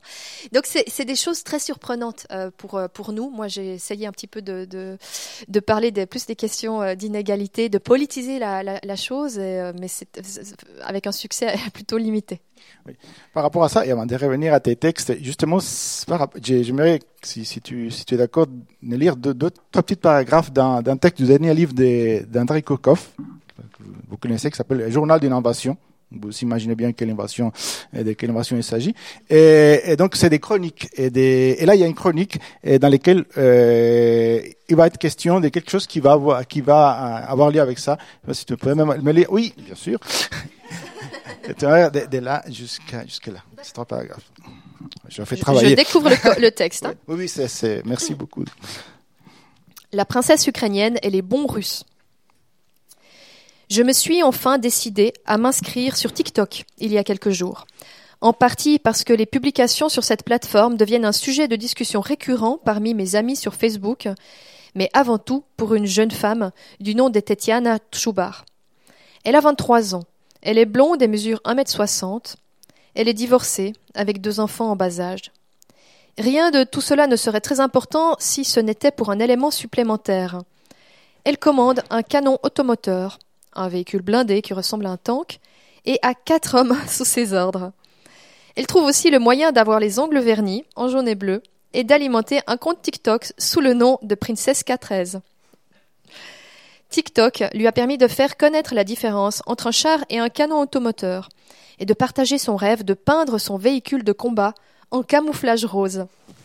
Je ne peux imaginer qu'une seule situation dans laquelle un tel camouflage serait efficace, si le blindé s'arrêtait au milieu d'un champ de roses. Toujours est-il que les supérieurs de Tetiana lui ont en, partie permis de réaliser son rêve. Ils l'ont autorisé à peindre en rose l'intérieur de son véhicule de combat. Elle a déjà acheté la peinture. Je me demande comment le prendront les quatre hommes sous ses ordres. J'espère qu'ils ne protesteront pas. C'est un honneur autant qu'une responsabilité d'avoir une commandante ultra efficace dont le compte TikTok est suivi par des centaines de milliers de personnes. Tetiana a avoué aux journalistes qu'elle recevait de nombreux messages de la part d'hommes qui se disent amoureux d'elle. Je me demande si ces hommes sont actuellement chez eux ou sur le front. Dans tous les cas, ils ont sûrement conscience que, même s'ils obtenaient sa main, ils seraient toujours surpassés par Princesca XIII. Joli. Il y a peut-être une, une, évolution dans la guerre. Bon, en même temps, ça va, les, les styles et l'humour des, des Kourkov, mais, mais, mais, mais c'est vrai. Donc, euh. Non, non, mais euh, c'est-à-dire qu'il y a, y a beaucoup plus de, de gens, de civils qui se sont engagés dans l'armée maintenant pour euh, défendre l'Ukraine euh, suite à l'invasion de 2022 que en 2014. Donc la, le, la, le, le, tissu de l'armée a évolué et il y a beaucoup plus de femmes maintenant. Mais c'est ça, c'est exactement le même paradoxe dont je parlais tout à l'heure, c'est-à-dire que les femmes font des choses, des tâches très masculines, mais avec une, exacerbation de leur identité euh, féminine en parallèle qui est euh, vraiment euh, des fois un peu désarmante comme ça. En Ukraine, bon, moi je me fais pas les ongles. mais c'est un, un, gros problème en Ukraine. Enfin, j'ai travaillé deux ans et demi là-bas, j'étais chef de bureau, j'allais dans des hauts meetings, j'avais mis les ongles pas faits. Et pour les gens, c'est quand même une négligence absolue. Mais comment Et en plus, je me teins pas les cheveux, j'ai des cheveux gris. Oh là là, je me suis fait engueuler par les coiffeuses quand j'allais quand j'allais les couper, qui me disaient mais ça se fait pas mais mais mais mais mais je vous la fais tout de suite la teinture. Non non non. Mais euh, donc voilà, il, c'est euh, c'est la norme d'être absolument euh, très féminisé et d'être d'être un objet le plus désirable possible dans sa féminité, tout en effectivement maintenant participant au combat. dans ton livre, il y a, il y a cette, idée de, cette féminité, mais qui, euh, qui prend sa revanche, en quelque sorte. Qui c'est bon, les, les, livres dans la, la, première histoire, donc, commence d'ailleurs, enfin, c'est l'introduction avec, et je vais faire peut-être un, un peu assez rapide, avec des, à un moment donné, tu évoques des explosions et des, et des, qui sont des explosions réelles, donc de la violence réelle, mais ça finit dans la code avec une autre type d'explosion, une explosion nucléaire, mais des, des, des, de notre genre, plutôt, plutôt dans la jouissance, et c'est un peu la, prise de pouvoir de la femme, y compris dans les domaines du, plaisir. Ça, c'est, la fin, et c'est, avec cette histoire qu'est fini le livre. Et peut-être tu pourrais nous en dire un petit peu. Oui, alors c'est vrai que j'ai construit ce, ce livre, c'est cette histoire, mais la une et la sept, euh, ce sont plutôt des fables. C'est des textes très courts, euh, c'est des textes que j'ai travaillé énormément à l'oral. Euh, le, le, premier est très très rimé et rythmé. Euh, le dernier euh, l'est un peu moins, mais il y a aussi un travail sur l'oralité, donc c'est plutôt quelque chose d'un peu lancinant et, poétique. J'avais envie que le premier soit assez euh, sombre, doux et sombre, et qui vous fasse entrer dans ces histoires cruelles qui vont venir. Et il euh, y, a un crescendo en fait dans toutes les, cinq histoires principales qui, qui, qui, qui, vont de plus en plus vers la réinvention de, soi, vers, vers une renaissance. Donc ça devient un peu plus lumineux. Et puis quand on arrive à la sortie, à la coda euh, de ce livre, euh, le texte final, je voulais que ça soit euh, un petit peu un, coup de pied, quelque chose de très dur, de très provocateur pour dire maintenant c'est fini et clac, on, sort du livre. Donc vu que la thématique du livre, c'est l'amour et la mort, un thème qui s'est très vite imposé, c'est la petite mort. Qu'est-ce que la petite mort? L'orgasme, l'orgasme féminin. et je me suis dit, l'expression la petite mort, euh, c'est pas moi qui l'ai inventée, elle existe euh, dans la langue française. Et je me suis dit, qu'est-ce que je pourrais raconter là autour? Et euh, donc c'est le titre de cette dernière nouvelle qui fait qui fait trois quatre pages. Et donc moi j'ai grandi dans le Gros de Vaud, euh, dans un, un, milieu très très très conservateur, euh, et avec euh, euh autour de moi une culture très avilissante euh, par rapport à la sexualité pour les femmes. et il y avait un, un, proverbe que les gens nous rabâchaient. Euh, enfin les gens, les hommes, euh, les hommes de ma génération et plus âgés, ils nous disaient tout le temps ce proverbe abominable. Je pense que certaines personnes d'entre vous l'ont déjà entendu. Ce proverbe dit un trou est un trou et la bite n'a pas d'œil. C'est une violence extraordinaire. Et euh, moi, on me l'a dit euh, à partir de mes 13 ou 14 ans, quand j'étais encore vierge. Euh, et c'est une manière de terroriser les femmes à l'avance. En, gros, de leur dire, tu vas y passer, et, ça, et en fait, tu, n'es qu'un steak, tu n'es qu'un morceau de chair, et tu n'as pas d'identité, vu que un trou n'est qu'un trou, euh, et que euh, ma, bite ne te regarde pas. Euh, donc, tu, c'est vraiment, je, trouve que ça, c'est vraiment le pire du machisme. Et bien sûr que les hommes ne réalisaient pas la violence de cette phrase quand ils nous la disaient en rigolant. Et voilà, donc j'ai pris ce proverbe et je me suis dit, mais cette idée que la femme se fait salir qu'elle n'est euh, que chair, qu'elle n'a pas d'identité, et que l'homme la baise au sens euh, propre et figuré, ce n'est qu'une idée, c'est une idée qui, est, uniquement construite. Elle n'a aucune biologie. Euh, ce n'est basé sur rien. L'acte sexuel, rien n'indique dans l'acte sexuel qu'une personne euh, salit l'autre. Enfin, c'est de la construction mentale, culturelle, et comme toute construction, on peut l'inverser. Et donc j'ai fait un texte qui inverse euh, cette, euh, cet avilissement, cette, euh, cette salissure et cette domination de l'autre par l'acte sexuel. Et donc, le dernier texte raconte un rapport sexuel, la petite mort, et prend le contre-pied avec en fait cet homme qui est pris, cet homme qui n'a pas d'identité, qui est qui est objectifié. L'homme est objet qui va servir au plaisir de la femme. Et en fait, il n'est il n'est, personne. Et tout est sur cette puissance euh, et c'est une revendication de, de, de, de, la puissance sexuelle féminine qui peut se déployer euh, face à un homme. Et donc, euh, si on vivait dans un matriarcat, on pourrait euh, tout à fait, et, j'ai traduit euh, le, proverbe, on pourrait tout à fait euh, dire aux jeunes hommes, un pieu est un pieu et le vagin n'a pas Dieu. Pareil. Donc oui, alors ça, ça sur explosion, les, livres, les, livres finis, une explosion de, plaisir et de la puissance de, de, la, de, la jouissance féminine. Et parce qu'il faut, il faut dire aussi que que toi, bon, tu, tu as écrit ces, ces, ces recueils, tu as écrit du théâtre, et tu as écrit aussi, tu as participé dans, dans euh, les concours de la nouvelle érotique, où tu as été sélectionné. Et, et donc, c'est ces livres qui est, qui est apparu. Il y, a, un autre, je crois, plus récent. Ça, c'est celui de 2022. Donc c'est avis de passage, donc c'est un des passages séparés. Et, et donc il y a euh, les, les, nouvelles qui ont été sélectionnées, dont une des, des tâches qui qui se trouve là-dedans, qui à mon avis c'est la meilleure, mais c'est pas parce que tu es là. c'est pas parce que tu es là, et qui s'appelle les, les, meilleurs des deux mondes. Et donc il y a ces, ces domaines-là dans lesquels aussi tu euh, euh tu as participé, mais tu continues à écrire, bien entendu.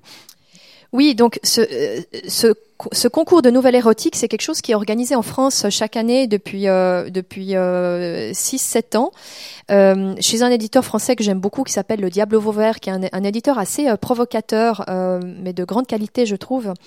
Et c'est un, ce concours, c'est vraiment le concours. Moi, je fais souvent des concours littéraires. J'aime bien les les concours avec des contraintes où on est obligé d'écrire sur tel thème ou comme ça.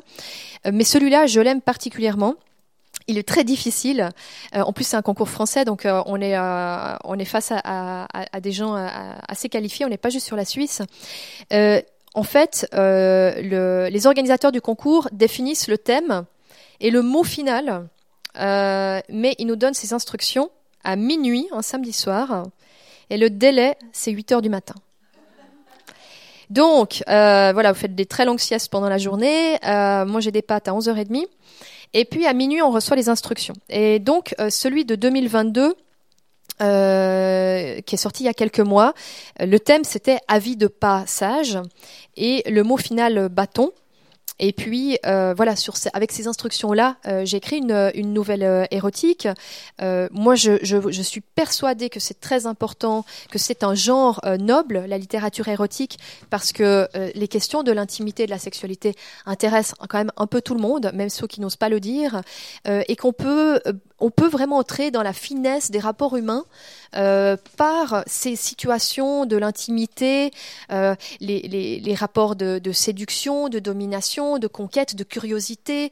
Euh, là, cette nouvelle-là parle de la rencontre de, de, de, deux univers, un univers très conservateur, de, banquiers, d'assureurs mariés avec des enfants, avec une, femme qui vient des milieux alternatifs, féministes, plutôt euh, polysexuel et, la rencontre de ces deux univers qui qui, qui, n'est pas qui, ne va pas de soi, mais finalement où tout le monde a envie de se rencontrer quand même parce que c'est c'est très intéressant cette rencontre et cet inconnu. Et ça donne lieu à des situations de de, désir un peu euh, inattendus et et voilà moi je pense que je pense que la littérature érotique, c'est euh, une manière de refuser que le domaine sexuel ne soit abandonné au porno. Le porno, c'est la terre brûlée de la, de, de, la sexualité.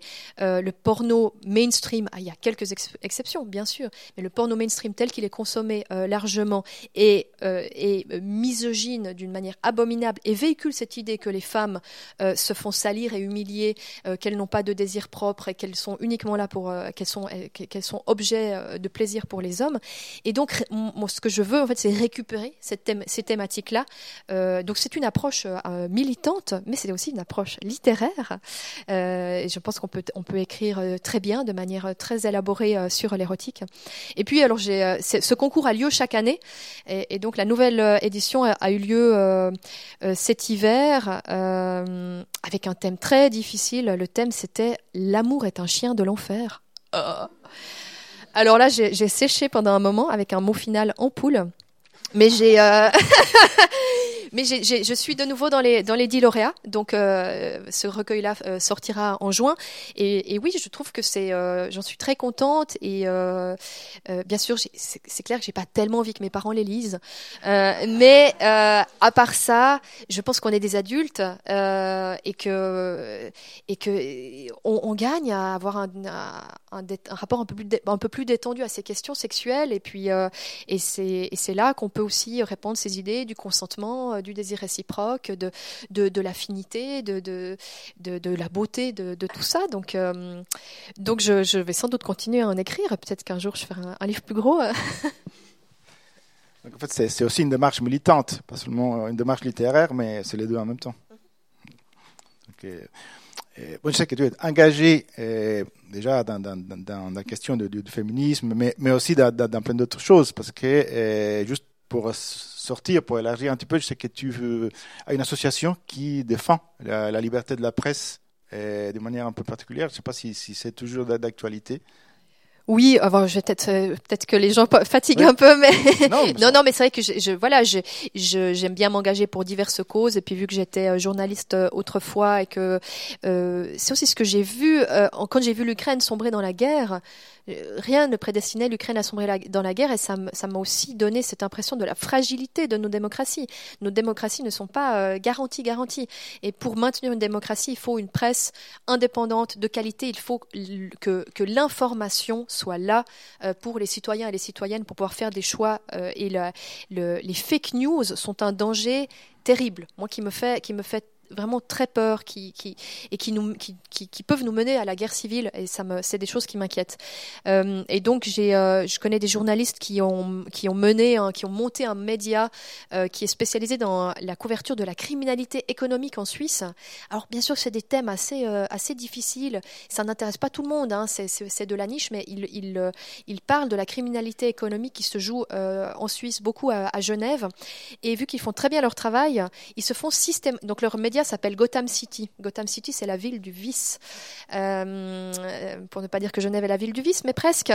Et euh, euh, donc, vu qu'ils font très bien leur travail, les, hommes d'affaires et les grands groupes qui sont incriminés dans leurs articles, qu'est-ce qu'ils font? Ils les traînent au tribunal, systématiquement. Et vu que ce média est une toute petite structure, même s'ils si, même gagnent leurs affaires et ils les gagnent, ça leur coûte en avocat. Et donc, euh, la stratégie euh, des ennemis de, Gotham City, c'est de euh, leur briser les reins financièrement en, déposant des plaintes tout le temps, tout le temps, tout le temps, jusqu'à ce qu'ils fassent faillite parce qu'ils pourront plus payer leurs avocats. Donc moi, j'ai monté une association où je, lève des fonds auprès de, citoyens qui, eux aussi, aimeraient qu'on maintienne cette capacité journalistique d'enquête et on paye, les frais d'avocat et ça marche, euh, ça marche assez bien pour l'instant. Euh, ça fait euh, plus d'un an qu'on arrive à défendre Gotham City et, voilà, en payant l'avocat. Bon, je crois qu'on a. oui. Ça, on pourrait parler longtemps, mais je sais que, que le temps passe, la peur approche, mais euh, il y a quand même la possibilité pour vous de poser des questions. Parce qu'il n'y a pas, bon, j'ai essayé de poser quelques questions, Tacha a très bien développé, mais il y a la possibilité, si vous avez des questions, vous pouvez, euh, sur n'importe lesquels des, sujets dont on a parlé. Alors, vas-y. Est-ce que quelqu'un aura une question? Ah, Allez-y. Et si vous pouvez dire votre nom, s'il vous plaît. Je m'appelle Anne-Marie et je suis hautement impressionnée par euh, cet échange. J'ai énormément appris dans un laps de temps extrêmement court, d'une densité et d'une facilité de compréhension qui, qui m'ont ravi. Je ne suis pas toute jeune, j'ai des problèmes d'écoute, d'attention, et, je suis au comble du bonheur. J'ai trop de questions, mais est-ce que vos livres sont traduits en russe, par exemple? Non, ils sont même pas traduits en allemand. Ce serait le, la première étape. Et puis, pardon, déjà, merci infiniment. Oh, ça me fait, ça me fait très plaisir euh, ce que vous me dites. Euh, j'aime aussi beaucoup ces échanges, donc, euh, donc c'est chouette d'avoir, d'avoir un retour de votre part. Euh, non, mais pour l'instant, mon, euh, mon livre n'est pas du tout traduit. Par contre, je viens d'avoir la super nouvelle qu'une des qu'un des récits, en fait, le, tout premier, va être traduit en allemand par euh, par l'écrivain Alex Capu, qui est un super écrivain. Donc je suis tout à fait honorée. Et il il va publier en Suisse allemande cette année un recueil de, de récits d'amour et donc, euh, il, a, il a pris mon, mon texte et euh, il va le mettre dans son recueil. Donc, ça, moi, j'ai très envie déjà de passer la sarine. Euh, en plus, j'ai vécu à Zurich, j'ai appris le suisse allemand, j'aime bien, j'aime beaucoup les contacts. Enfin, je trouve que la Suisse est belle dans, sa, dans son multilinguisme. Et donc, j'aimerais, bien être lu de l'autre côté. Mais pour ça, il n'y a, a, pas de miracle. En fait, il faut, il faut être lu déjà largement chez soi. Euh, et puis, euh, ben voilà, il faut faire des ventes, il faut que ça se remarque un peu. Et il y a tellement de livres. Enfin, voilà, il y, a pléthore de livres. Et quand on débute, on, sent que c'est difficile de faire une place. Euh, en plus, mon éditeur euh, ne, distribue pas en France. Donc, euh, la Suisse romande, c'est petit. Hein, c'est vraiment.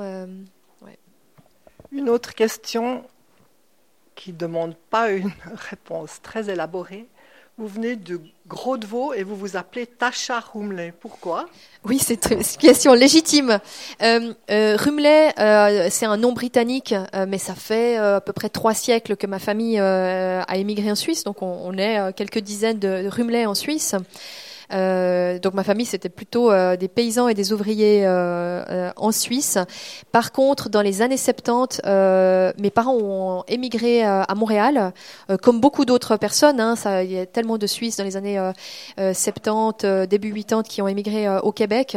Et puis moi, je suis née à Montréal. Et euh, mes parents ont entendu le prénom Tacha euh, à Montréal. Et puis euh, voilà, ils m'ont appelé, ils m'ont appelé Tacha Rumley, ce qui sonne pas très suisse en effet, mais c'est ainsi. Encore juste une question. Euh, un autre pays, euh, ancienne Russie, qui ressemble à la Suisse, qui s'appelle la Moldavie, est-ce qu'elle est en danger actuellement d'une invasion comme la... Oui, je pense. Je pense que si les choses se passent euh, très mal, la Moldavie, c'est la prochaine sur la liste. Je suis allée en Moldavie en juin euh, voir des projets humanitaires parce que maintenant je travaille à la chaîne du bonheur en fait. Euh, et, donc je, mène les, les, projets euh, humanitaires et je vais, je vais voir euh, où ils, où, comment est-ce qu'ils vont. Et, euh, et la Moldavie, déjà, ça m'a énormément impressionné de voir à quel point la, la culture russe est, est, présente. En fait, dans les rues, les gens ne, ne parlent pas roumain, ils parlent russe. Euh, et aussi les jeunes, ce qui est une grande différence avec les autres pays. Et, et ce qui se passe maintenant en Roumanie, pardon, en Moldavie, c'est très inquiétant euh, oui, euh, je pense qu'il faut garder un, un, un œil grand ouvert sur la Moldavie. Merci, je passe le micro. Une autre question? Quelqu'un?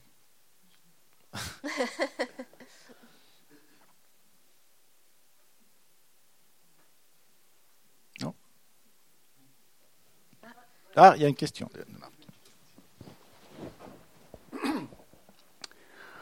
Euh, c'est Marc.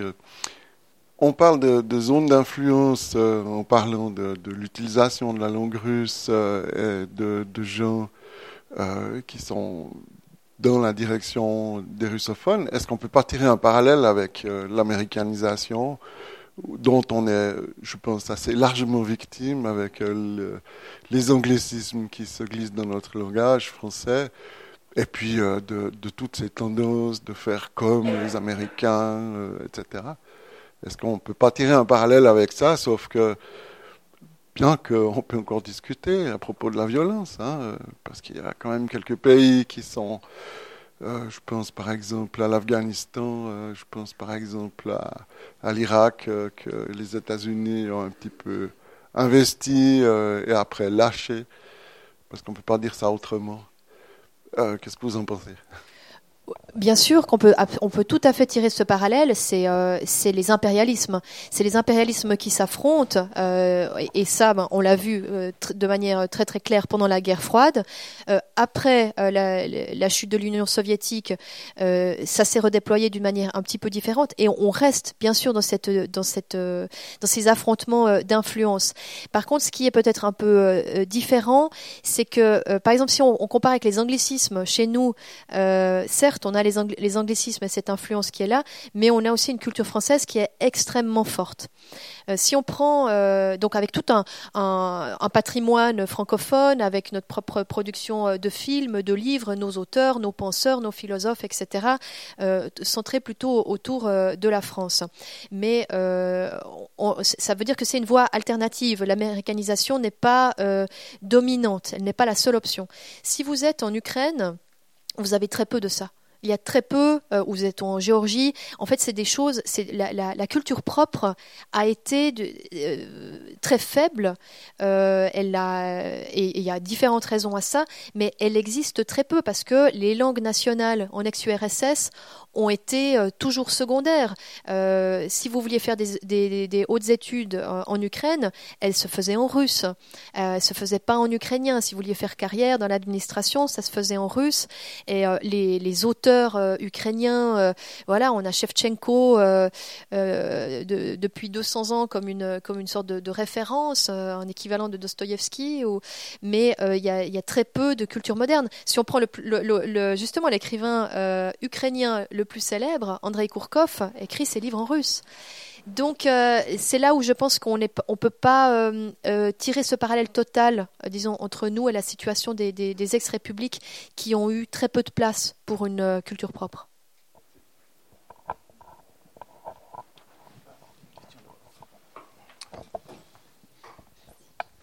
Merci. je m'appelle Sonia. donc la répétition de instrumentalisation de la langue m'a finalement fait écho. Je me demandais, euh, j'avais récemment entendu parler de donc de glottophobie avec euh, un terme assez particulier qui a été largement usité dans les guerres et dans le cas de discrimination, qui était, je viens de le retrouver, c'est euh, chibolette. Et puis, en gros, c'est un mot, euh, enfin, c'est parti de la Bible, en fait. Et en fait, il vérifiait l'identité des hommes qu'il rencontrait en faisant prononcer ce mot. Et puis du coup, si les, les ennemis en fait le prononçaient faux, ben en gros ils étaient égorgés. Et je me demandais du coup si c'était euh, quelque chose que vous aviez observé dans, dans, dans vos séjours là-bas, si c'est quelque chose qui est ressorti euh, aussi dans, dans votre écriture. Enfin, c'est voilà, c'est un truc que j'ai entendu récemment, mais du coup, la discussion a fait écho. Et du coup, ça. Non, comme, je vous le disais avant, la, la, langue ne prédétermine pas les opinions politiques euh, en Ukraine. Si vous voulez votre langue nationale. Euh, en, en, Ukraine dans l'Est, tout le monde est russophone, tout le monde parle aussi l'ukrainien, plutôt bien, euh, des fois, des fois un peu moins bien, mais, euh, en général plutôt bien. Et donc c'est pas ça qui permet de, de déterminer l'ennemi. On va pas vous faire prononcer un mot pour voir est-ce que vous êtes dans tel ou tel camp. Vous avez maintenant des unités ukrainiennes dans le front du Donbass. quand j'entends les reportages, ça me surprend. Certaines continuent à se parler en russe. Hein. Euh, donc, euh, donc euh, non, on n'a pas vraiment ce, cette équivalence-là. C'est peut-être des choses qui, qui viendront parce que si vous voulez, la transition, c'est très rapide. Ça fait juste un an qu'on a cette invasion. Donc ça fait un an que le pays entier se redéfinit en, en, sortant de la langue russe et en se plongeant dans la langue ukrainienne. Mais ça se fait naturellement pas du jour au lendemain. Je pense que dans, 10 ans, ce sera encore très très différent en Ukraine. Ah bon, ça va dépendre aussi de l'issue de la guerre. Mais euh, euh, peut-être qu'effectivement, dans dix ans, si vous parlez russe euh, dans la rue, peut-être que peut-être ça va mal se passer pour vous. Euh, c'est possible. Je ne sais pas si je, je, réponds à votre question. Oui, oui, ça oui répond. C'est juste que il me semblait en fait lors de cet exposé que hum, c'était aussi employé en fait en Russie du coup ce, ce chibolette, mais j'ai peut-être juste mal retenu. Mais enfin voilà. Je ne connais pas le ouais. terme, hein, je dois vous avouer. Ouais. Enfin, c'était juste une question comme ça.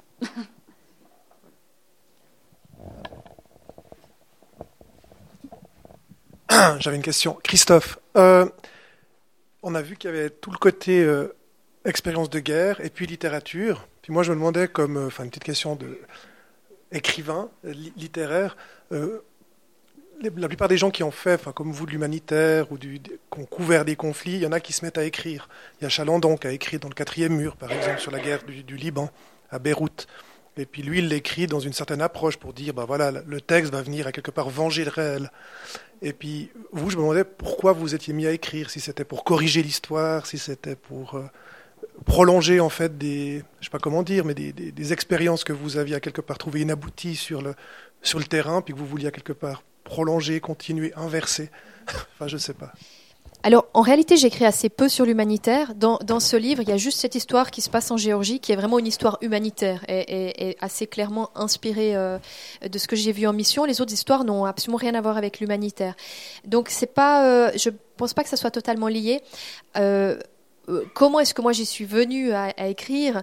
Déjà, je suis une grande lectrice. Depuis que je suis enfant, j'ai toujours lu énormément. et puis, quand, quand j'étais journaliste à l'hebdo, vu que j'étais dans un magazine, on avait quand même cette culture du bien écrire. Hein. Il y avait un soin qui était mis, qui n'est pas mis dans les quotidiens pour, pour avoir développé une plume. Et puis, moi, j'ai une certaine facilité à écrire. J'écris dans la joie en général. J'aime ça, ça me ça coule, j'ai pas, pas beaucoup d'angoisse devant la feuille, feuille blanche. Donc, euh, cette idée de, me mettre à écrire des livres, un jour ou l'autre, elle était là depuis très longtemps. Parfois, j'ai fait un peu des, j'ai commencé des romans euh, quand j'avais 25 ans qui en ont absolument rien donné et qui se sont terminés après trois pages. Euh, j'avais aussi vraiment cette conscience que l'écrivain, l'écrivaine euh, doit avoir quelque chose à dire. Pour moi, la, la littérature, c'est pas du blabla. Hein. On n'est pas, c'est pas uniquement aligner des mots comme des perles sur un collier. il faut avoir un propos. et à 25 ans, j'avais pas énormément à dire. Qu'est-ce que j'aurais raconté aux gens qu'ils ne sachent déjà? Et je crois que c'est là où l'humanitaire m'a influencé euh, en allant euh, pendant sept ans, en vivant dans ces, dans ces contextes de guerre, post-guerre, en étant confronté à des choses que j'avais pas connues avant, là, se confronter à la mort, se confronter à la peur, euh, la peur de pour soi, vraiment la peur qui vous prend quand il y a des bombardements, se confronter à la perte, à ces, relations qui sont exacerbées et, tout ça fait que quand je suis, euh, je suis rentrée en 2019 du CICR, j'ai raccroché vraiment euh, un peu la mort dans l'âme parce que j'aimais beaucoup ça, mais j'avais envie de me réinstaller ici. Et, euh, et, en fait, là, je me suis, je me suis mise à écrire avec un sentiment de légitimité que je n'avais pas auparavant. Et puis, en fait, j'écris beaucoup parce que je suis toujours en train de travailler sur plusieurs manuscrits à la fois. donc, j'ai trois manuscrits principaux. Donc, et celui qui est sorti, c'est le, c'est le numéro 2 euh, le numéro 1, ça fait trois ans et demi que je suis dessus, donc je suis toujours dessus. J'espère qu'il sortira l'année prochaine. Et puis le numéro 3, il est prêt maintenant, donc j'aimerais bien qu'il sorte cette année. Enfin bon. Donc, euh, je, euh, voilà, je, pense que j'ai tout d'un coup, je me suis sentie bien dans l'écriture. Et plus, je parle beaucoup, comme vous l'avez remarqué. J'aime bien raconter des histoires. C'est quand même un petit peu le même acte. Raconter des, raconter des choses euh, et, euh, et, amener à, penser. Moi, j'ai envie, bien sûr, j'ai envie de déranger mes lecteurs. J'ai envie qu'il se passe quelque chose. Si vous oubliez mon livre, à peine vous l'avez fini, bon, ah, c'est un peu raté quand même. Donc j'ai envie de créer quelque chose de, la joie, de la tristesse et, euh, des interrogations. Je trouve que c'est à ça que, que sert la littérature. Et j'arrête de parler.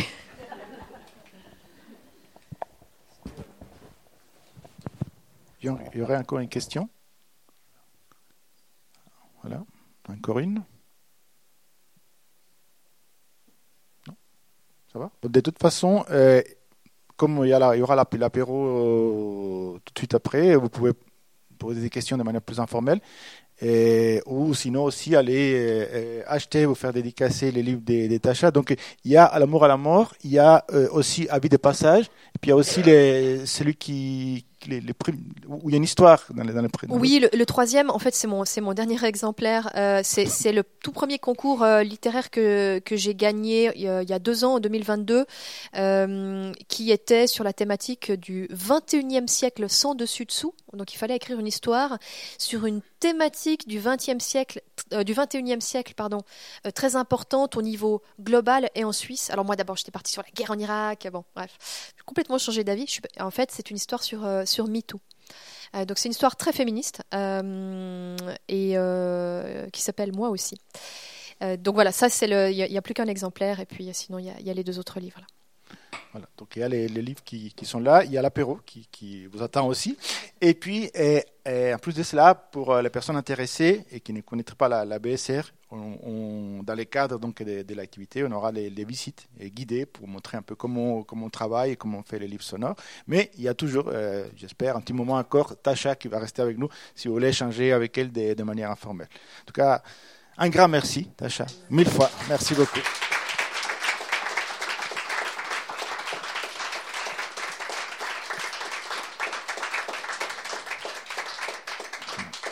Merci à vous pour, euh, pour votre présence. Et puis on attend, on attend avec impatience le prochain. Ça vient, ça vient, j'y travaille.